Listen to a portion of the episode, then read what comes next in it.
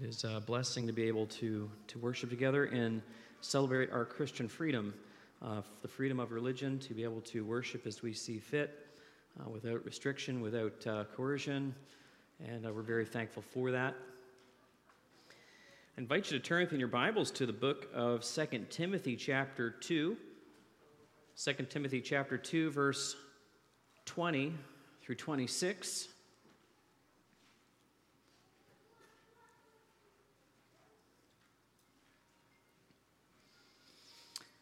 A little bit later in our service, we will be celebrating communion, uh, celebrating the Lord's Supper.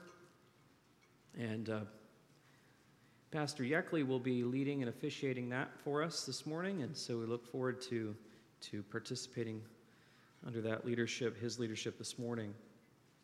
But now we turn ourselves to the Word of God. 2 Timothy chapter 2, verse 20 to the end of the chapter. Now, in a great house, there are not only vessels of gold and silver, but also of wood and clay, some for honorable use and some for dishonorable. Therefore, if anyone dis- cleanses himself from what is dishonorable, he will be a vessel for honorable use, set apart as holy, useful to the master of the house, ready for every good work. So flee youthful passions and pursue righteousness, faith, love, and peace, along with those who call upon the Lord from a pure heart. Have nothing to do with foolish, ignorant controversies. You know that they breed quarrels. And the Lord's servant must not be quarrelsome, but kind to everyone, able to teach, patiently enduring evil, correcting his opponents with gentleness God may perhaps grant them repentance, leading to a knowledge of the truth, and they may come to their senses and escape from the snare of the devil after being captured by him to do his will. We continue our series that we began uh, at the beginning of uh, last month, and we are looking at the soldier theme in the second chapter of Second Timothy. Uh, in chapter 2, verse 3, we see those words that uh, Paul was calling Timothy to share in the sufferings as a good soldier of Jesus Christ. And so that theme kind of progresses through the chapter. There's a few twists and turns, but overall, that theme of being a good soldier is here within the text. And so this morning, I want to ask us this question Why do you think that Paul would describe following Christ as being a form of military service. It's a very unique kind of picture and metaphor that he would call us towards a soldiering and following of Christ our Savior. You know, most denominations actually do not style themselves after this metaphor. In fact, most denominations will style themselves off of a form of um, metaphor related to the church. Uh, I was thinking just this week of like Catholicism, even as it claims to have a historic claim to uh, the beginning of the church. They they see themselves, describe themselves as being Catholic and universal in that sense. And Presbyterians, they style themselves after hierarchies of elder boards. Congregationalists style themselves after the, the congregational center of authority. Uh, even, the, uh, even, even Baptists, we're not technically Baptists here, but Baptists will actually uh, reside the authority in the proper use of the ordinances. Episcopalians will structure themselves and kind of promote the idea of the, the succession of bishops. Pentecostals describe themselves after the effusion of the Holy Spirit. Very unique. I, maybe it's only pastors who think of these things. I don't know.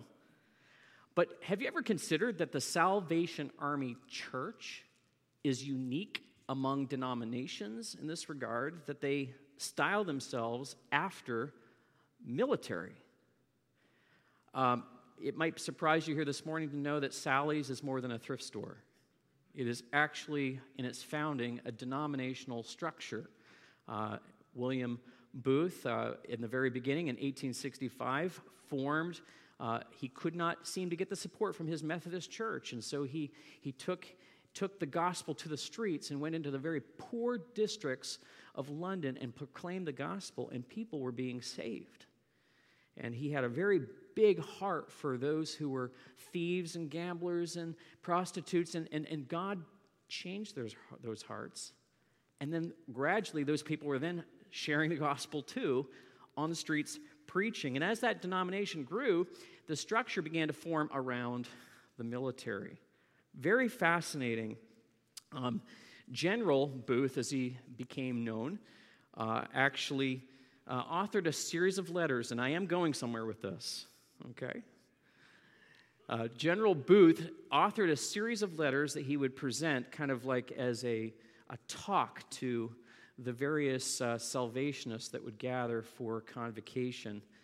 And these letters became, uh, in time, collected, and they were called the purity of the heart. The purity of the heart.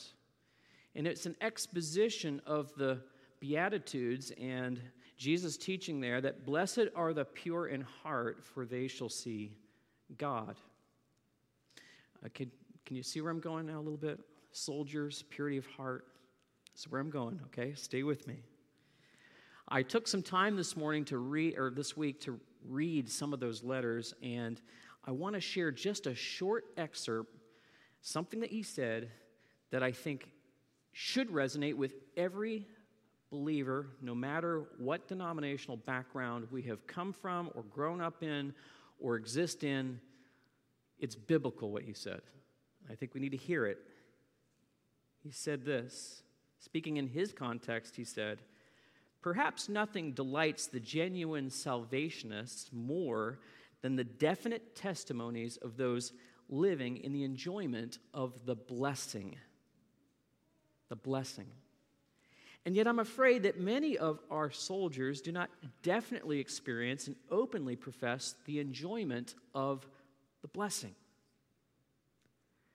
When we say that a man is pure in the religious sense, we mean that he is right and honest and true inside and out. And that he not only professes but practices the things that have to do with his duty to God and to man. Sin is spoken of in the Bible as filthiness or defilement of the body, mind, or spirit. Purity in practice means, therefore, the absence of such filthiness, filthy things as drunkenness, gluttony, dishonesty, cheating, falsehood, pride, malice, bad tempers, selfishness, unbelief dis- disobedience, or the like.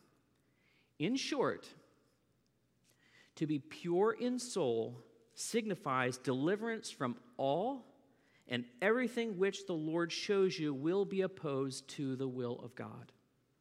It means that you not only possess the ability to live the kind of life that He desires, but that you actually do live it. It's a remarkable statement, and I see in that a fascinating focus as soldiers in his denominational structure, they were pursuing a purity. They were doing it. Why? Why were they doing it? Because they knew that a pure soul that is freed from sin, binding sin, is blessed.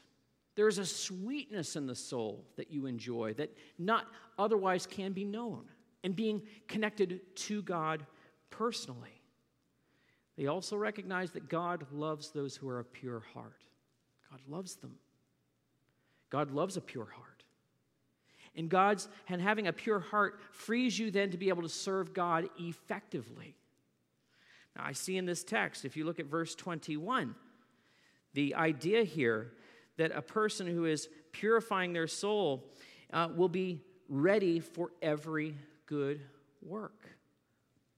So, a person who is freed from the, the, the anxiety that sin creates will then be freed up in their mind and heart and soul to be ready for any good work that the Lord would put before them.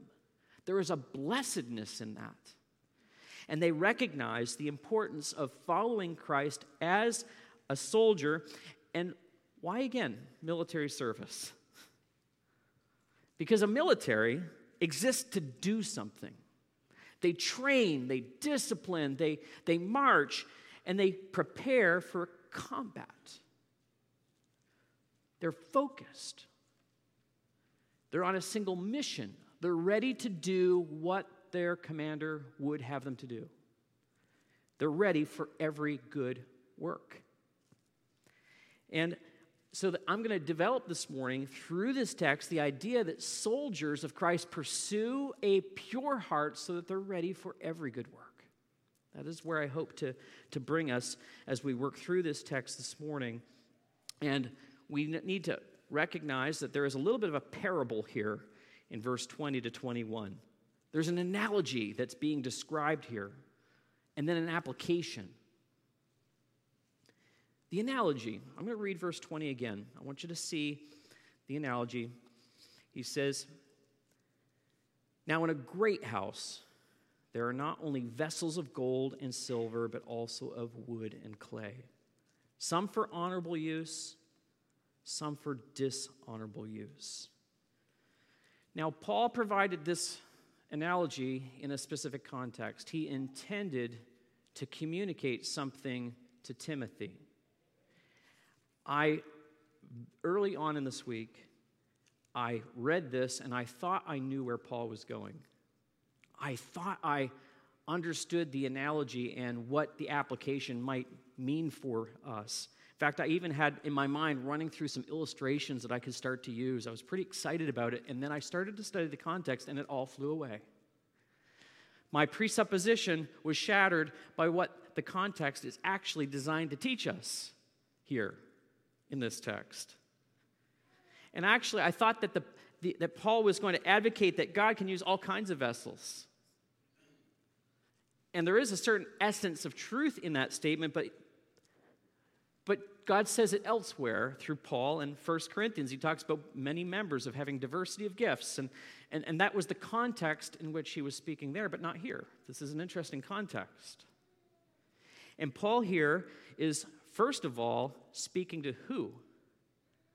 He's speaking to Timothy.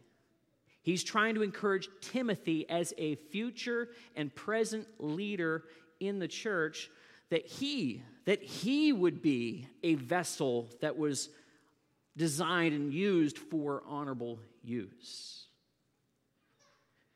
Very interesting that there are two other men that are named in this context and and uh, why don't you look at verse 17? Uh, Mark Yeckley spoke on this text last Sunday, and so it should be somewhat familiar to us. In verse 17, there's a description of two other men who were leaders in the church, but yet had taken a turn. They had swerved from the truth. Their names were Hymenaeus and Philetus. They had been saying that the resurrection had already happened and it was starting to disquiet people's faith, and they were concerned and they were anxious and they were starting to getting a following and people were starting to listen to them. And so it's important for us to see a contrast that's being described in this text.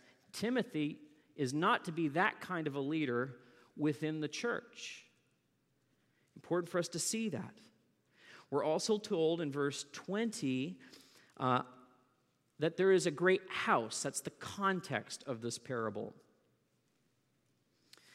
You might remember, perhaps, in 1 Timothy chapter 3, that Paul describes his desire to come and be and teach Timothy personally, but he couldn't. So, what he did was he sent the letter ahead. He sent the letter ahead so that Timothy would know how to behave in the household of God. This is the context by which this little parable is being presented. That there are not, in this case, a discussion about two different kinds of believers, but two different kinds of teachers. Two different kinds of teachers who are part of God's plan, some for honorable use, some for dishonorable use. Uh, very fascinating that the word dishonor means shameful. It means shameful. At our house, our small little household, we have different vessels for different uses. We have nice dishware that we don't bring out every time for any and every purpose daily use, but we also have some plasticware, um, and we even recycle ice cream containers. And we have ice cream containers that uh, carry out the compost. And we don't change out or clean out that bucket very often. And after a while, it becomes very dishonorable. It becomes very shameful. In fact, I have noticed that after a couple weeks, the mold layer underneath is so repulsive to some of our kids that they chuck it into the fire pit. And yet, that plastic container has a purpose for us in our household. I share that illustration because Paul is trying to communicate to Timothy that while we might see people doing certain dishonorable things within the church, we have to recognize that we are not the master of the church. God is the master of the church, and He's doing something through dishonorable and even shameful things that people will do in the body for purposes which He alone holds the answers. I'm getting a little bit ahead of myself in terms of the application. But here again in verse 21, the application is, I believe, clear. If anyone cleanses himself from what is dishonorable, they're going to be a vessel for honorable use. Set apart as holy, useful to the master of the house, and ready for every good work. I see at least two points of application here. And the first is false teachers purify the church. And purified teachers purify the church. That sounds like contradictions, doesn't it? How do false teachers purify the church? Don't they corrupt the church? Why does God allow dishonorable vessels into his church? You're asking a good question. It's a question that has been asked in another context in Romans chapter 9, verse 21, where Paul says, Has the potter no right over the clay to make out of the same lump one vessel for honorable use and another for dishonorable use? Well, the answer is yes. God has that right. It's his own right to, to do this. Now, I see here in this broader text that Paul is explaining that sometimes the dishonorable vessels that are permitted to be in the house are designed to be placed to purify, to reveal the true church. And I see this if you look into uh, just the next chapter, in chapter two, chapter four, excuse me, two chapters later, in chapter 4, verses 3 and 4, we see these words For the time is coming when people will not endure sound doctrine, but will have itching ears, and they will accumulate for themselves teachers to suit their own passions. And they will turn away from listening to the truth and wander off into myths. We look at people who present false gospels and error in their teaching as divisive charades, and we should. But we have to recognize that God allows some of these people to come into the church in order to draw away people who are not of the true church. There is a refining capacity that is that occurs when these things happen. How do we know those who are false teachers? Well, we've seen some of the descriptions already. They, they get them, they're consumed about things that don't matter ultimately at all. They, they war over minute details. They're concerned about the minute and they miss the centrality of the gospel of Jesus Christ to change people from the inside out because they've never been changed themselves. They've never truly been born again. And so Paul is very concerned. And we're going to see uh, in the next Sunday in verses chapter 3, we're going to go into this in the next week and see some of the description of what people will be like in the latter days and the need for false teachers to come in and refine the church, if you will, so that the true church actually stands. And the kind of works of the flesh that attract people to them. I think it's important for us to pause and to consider how, how dangerous it is to not have a pure heart that we in our own spirits can participate in creating the divisions that we despise. It's so important that we have pure hearts before the Lord so that we be holy, set apart, ready for any good work that the Lord would call us to do. We don't want to be engaged in those works which destroy His church. Not at all. And elders and deacons need to purify their hearts so that they're ready to serve. And those deacons and elders who are purifying their hearts will be leading in spirit and in truth. Why is it that God allows these people into the church? I do not have the answer completely, but it seems as though the text is to winnow out. Seems to winnow out. But on the other hand, elders and deacons who have pure hearts are actually going to purify the church in a positive direction. And that's what we would prefer, that's what we would want. And so it's so important that we guard our hearts with all diligence, for out of it issue life itself. It's so important. And so there's the analogy, there's some applications, but I want us to now consider how important it is that we put into practice the process of purifying our heart. The last verses, 22 through 26, really go into detail, gives us three kind of areas that Timothy needed to purify his heart if he was going to be a, a helpful vessel for God. And there's a putting into practice the gospel that's here. If you will, a gospel polish of the pot. If we're a vessel, we have to purify the inside, not just the outside, not be hypocritical. Now, in verse 21, we want to be useful to the master of the house, and we are told there that we can clean ourselves from dishon- that which is dishonorable. How do we make ourselves a clean heart? How do we clean the inside? Well, the way we clean the inside is by returning to the very center of the gospel itself, the very center of it. The very center is the cross of Jesus Christ. In the very center, we find the forgiveness of our sins and the freedom to have fellowship with the Father.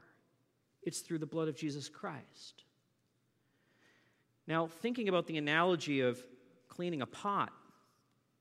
And Paul uses the picture of silver being cleaned. I've considered silver how it tarnishes. Uh, it tarnishes naturally when it sits out in the open air. Uh, I read a little bit about it this week and I learned that it's sulfur particles in the air that actually create oxidization and then it becomes tarnished and has that black hue on the outside. Now, I'm not expert completely in cleaning, but I recognize that there is an application of comparison here between cleaning silver and also using the gospel on yourself. You don't want an abrasive cleaner on silver, or else you're going to tear away some of those underlying layers. But there's got to be a little bit of grit there to lift off the outside layer. A little bit of grit.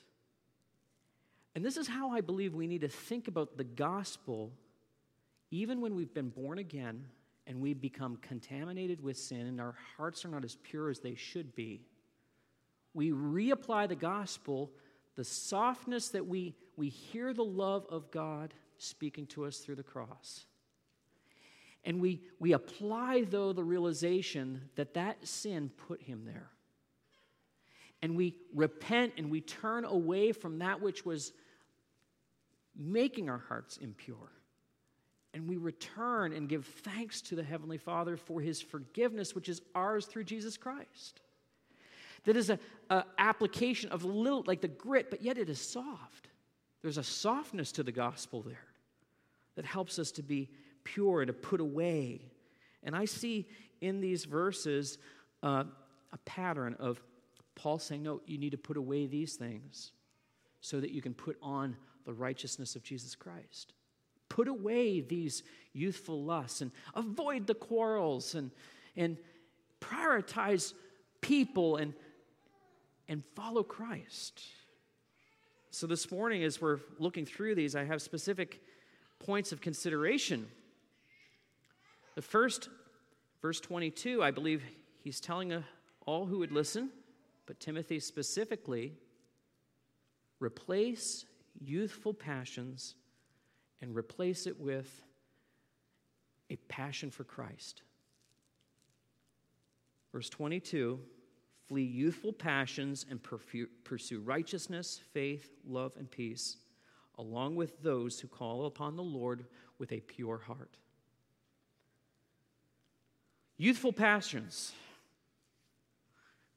While it does include those natural sexual drives that youth will have, there are many other passions, though, that youth are possessed with. Youth can be hot headed. We can be intolerant of views that are not parallel to ours. And this is something that can affect all kinds of people. Young men, particularly, can be characterized as being partial. Sometimes, to the other extreme, we can be half hearted and apathetic. And we can have an unwarranted self attention and self desire to promote ourselves. These are all passions that are youthful and are in contrast to the gospel of Jesus Christ. Why is it that political organizations focus on youth recruitment? You ever thought about that? One reason is that they have an, an energy and they idolize the ideal and they throw themselves in, and the black and the white thinking infects their, their thought processes. But that's useful fuel for political organizations. The reality is, we ought not participate in that kind of worldly thinking. We actually need to be, be reaching out with the love of Christ beyond our own instincts, our own passions, and taking the gospel to all creatures. Instead of pursuing the one track of political revolution, we ought to be instead be learning to apply the righteousness of Jesus Christ. It means we need to be thinking clearly about what other people desire and thinking about how that we can help them accomplish what God would have for them. We need to be pointing people to Christ who satisfies all our longings. You know, it, it's very easy in political discourse to forget that people are not our enemy. People are not our enemy. Satan is our enemy. And it's so important. We need to show people by our lives that we have found true happiness, that we have purity in our own souls, and we have found happiness that transcends anything this world can offer. We need to apply the polish of the gospel and remove those impurities from our hearts and thought processes. If we don't have a pure heart before Christ, we will engage in the works of the flesh and we will react in anger when sinners do and think sinful thoughts. We will forget that they're sinners from the start and that they need the love of Jesus Christ to turn and convert their souls. That's what's first and primary. And may the Holy Spirit convict our hearts, and may the Holy Spirit lead us to a repentance of attitudes that are infected by the world. We also are told here Timothy is to replace a quarrel, quarrelsome tendency with a love for people. Verse 23 have nothing to do with foolish or ignorant controversies. You know that they breed quarrels. And the Lord's servant must not be quarrelsome, but be kind to everyone, able to teach, patiently enduring evil, correcting his opponents with gentleness. In our love for Christ, leadership needs to avoid unnecessary quarrels. Now, in these verses, there is an indication of where quarrels stem from, and it often stems from not having enough information about a particular thing that we're talking about. And in these verses, you can see, um, you know, ignorant controversies. We just don't have enough information to be able to argue our point or argue their point correctly. And what we're doing is we're adding fuel to the fire, and there's all heat and no light. That's not helpful. Now, I left Facebook last year for various reasons. But I could sense in my own soul this kind of heat that was developing.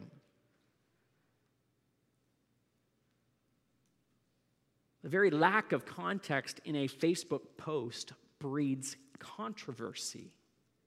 We don't have enough information as to why the person posted what they posted. And then your mind starts to interpret in a self reflective way. Oh, they're coming out to hurt me. They're kind of they're attacking me by that post. And then all of a sudden you start to like ramp up with your own interpretation and start arguing back. That's not helpful. It's not helpful. And I could sense that in my spirit, and I knew it wasn't helpful. And it's so important to remove that tendency and possibility. I'm not perfectly pure completely yet, I'm working on it. But you need to identify it and see it and to be able to turn from it.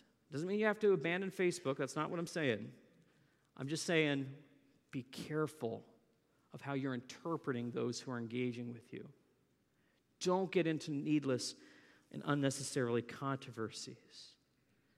Be careful about moving towards quarrelsome. Leaders are called to be kind to everyone, able to teach, patiently enduring evil, and correcting opponents with gentleness.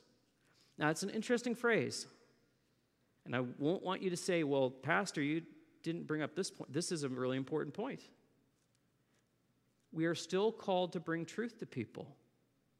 We're still called, even in a Facebook world, to present truth. But we have to be careful that we do it with gentleness and kindness in how we communicate. And that goes for any public sphere that we're in. Be very careful. And we do need to stand for truth. I'm not saying that we're not. Very important that we stand for truth In fact, in a couple of weeks, we're going to be starting a seven week series on the importance of what the Bible says about our role in relationship to government. Really important for us to think on these topics. And so, we are a republic, a government by elected representatives, which is very unique. And so we have to be engaged a bit in thinking about what's going on as we participate in self governance. And so we need to be equipped with a truth so that we know how to not be captivated by fear, but that we are able to stand for the truth. And it's so important. And we need to recognize that we are in a greater conflict, and the church often is dragged in at times to that conflict. So we need to think clearly about some of these issues. A third area here is that we are told Timothy, you know, replace worldly thinking with a heavenly mindset. Verse 25 In the last half, it says, God may perhaps grant them, the one you might be tempted to have a quarrel with, might grant them repentance, leading to a knowledge of the truth, and they may come to their senses and escape from the snare of the devil after being capt- uh, captured by him to do his will. Worldliness, worldliness is primarily a lifestyle that is formed without factoring God's rule into your decision making. It's so easy to get so engrossed in the daily events, daily tasks of what we're doing that we forget that there is a sovereign Lord who is ruling over all, and we are we need to be ready for every good work. We need to be ready to do what He would want us to do today. And so we have to shed and work hard to put our mind and soul into a reference where God is ruling over all. And it's so easy to fall into quarreling with people in the marketplace and people need to know that we're Christians and we're going to they're going to know it by our love that we have for one another and also for them and we need to be able to communicate that. And we need to talk to people and hear what their concerns are. You know, many people that we would have conflict with, a lot of what their political ideologies may consist of are things that, that find a reference in God who made them. There are so many people that focus on identity as the source by which they will find happiness. And we see a, our society running headlong as if it were off a cliff in the wrong direction. At heart, these people are, are dying and starving for happiness. And we need to point them to the Lord Jesus Christ, who gives all happiness, who is all joy. But that's a heavenly mindset. We want them to be able to experience these truths and to have them. I think it's important that in our patriotism, that we're not having a worldly outlook. We need to be careful. Generations come and generations go, but the word of the Lord abides forever. And so it's so important that we engage our society as Christians who have a citizenship in another place. So important that we engage people with the truth of God's word and point them to where they can have true happiness. And perhaps God will grant some to respond, and there'll be a response of repentance, and they too will find the truth. That's what we hope for. I, as I was meditating on this text, I, I told you that I, I thought I knew where Paul was going with this. And I had in my mind this illustration that's it's gonna, gonna fit here somewhere. But I think it does fit somewhere if it's here at the end. Maybe you've heard of the Japanese art of restoring pottery, broken vessels, broken pots. It's called kinjutsu, or kintsugi, excuse me. I'm going to hear about that later. Kintsugi. But the reality is, what they do is they, they take broken pieces of pottery and they use like a, an enamel and they, they mix a little bit of gold with it and they, they seal up the pieces and recreate the pot that was broken. And it's a beautiful picture, actually. An elegant way to restore something that which was broken. And if you're thinking on a spiritual plane, you're starting to recognize that we are all, if you will, broken, right? We're all broken vessels. But because of the blood of Jesus Christ, we've been restored. The reality is, we live in a world where contamination comes. And we have to clean the inside as well as the outside of the pot. And it's so important that we do not allow the silver that we've been recreated with to tarnish. We need to be ready to be used for every honorable work that the Lord would call us to.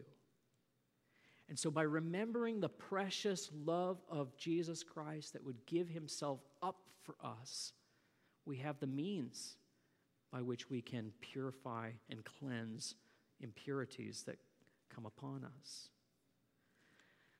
A pure heart makes the heart sing. There is a joy. You know, I hope this is not my you know, an experience that's just left to me alone. I'm, I'm sure that others have experienced this, that when the Holy Spirit has brought to your attention an area of your life where you have just been, it's, sin has been gnawing at you and it's created a blindness. And when that light comes in and, and you repent of it and you turn away from it, your heart is so light. It is so free. There is a glorious joy that comes when our hearts become pure. And that blessing that, that William Booth talked about should be available for all who call upon the name of Jesus Christ, and it is. We have the gift of the Holy Spirit who reminds us of our deep and abiding relationship with Him and gives us the means to clean and purify. So, as soldiers of Christ, you can be praying for Jeremy and Eric and myself as spiritual leaders that we would be cleaning the inside of our hearts so that we'd be able to show you how to clean the inside of your hearts so that we might rejoice together in following our Lord and Savior Jesus Christ. It requires that we put gospel polish into practice. Soldiers of the cross, soldiers of Christ, pursue a pure heart so that we are ready for every good work. Let's pray.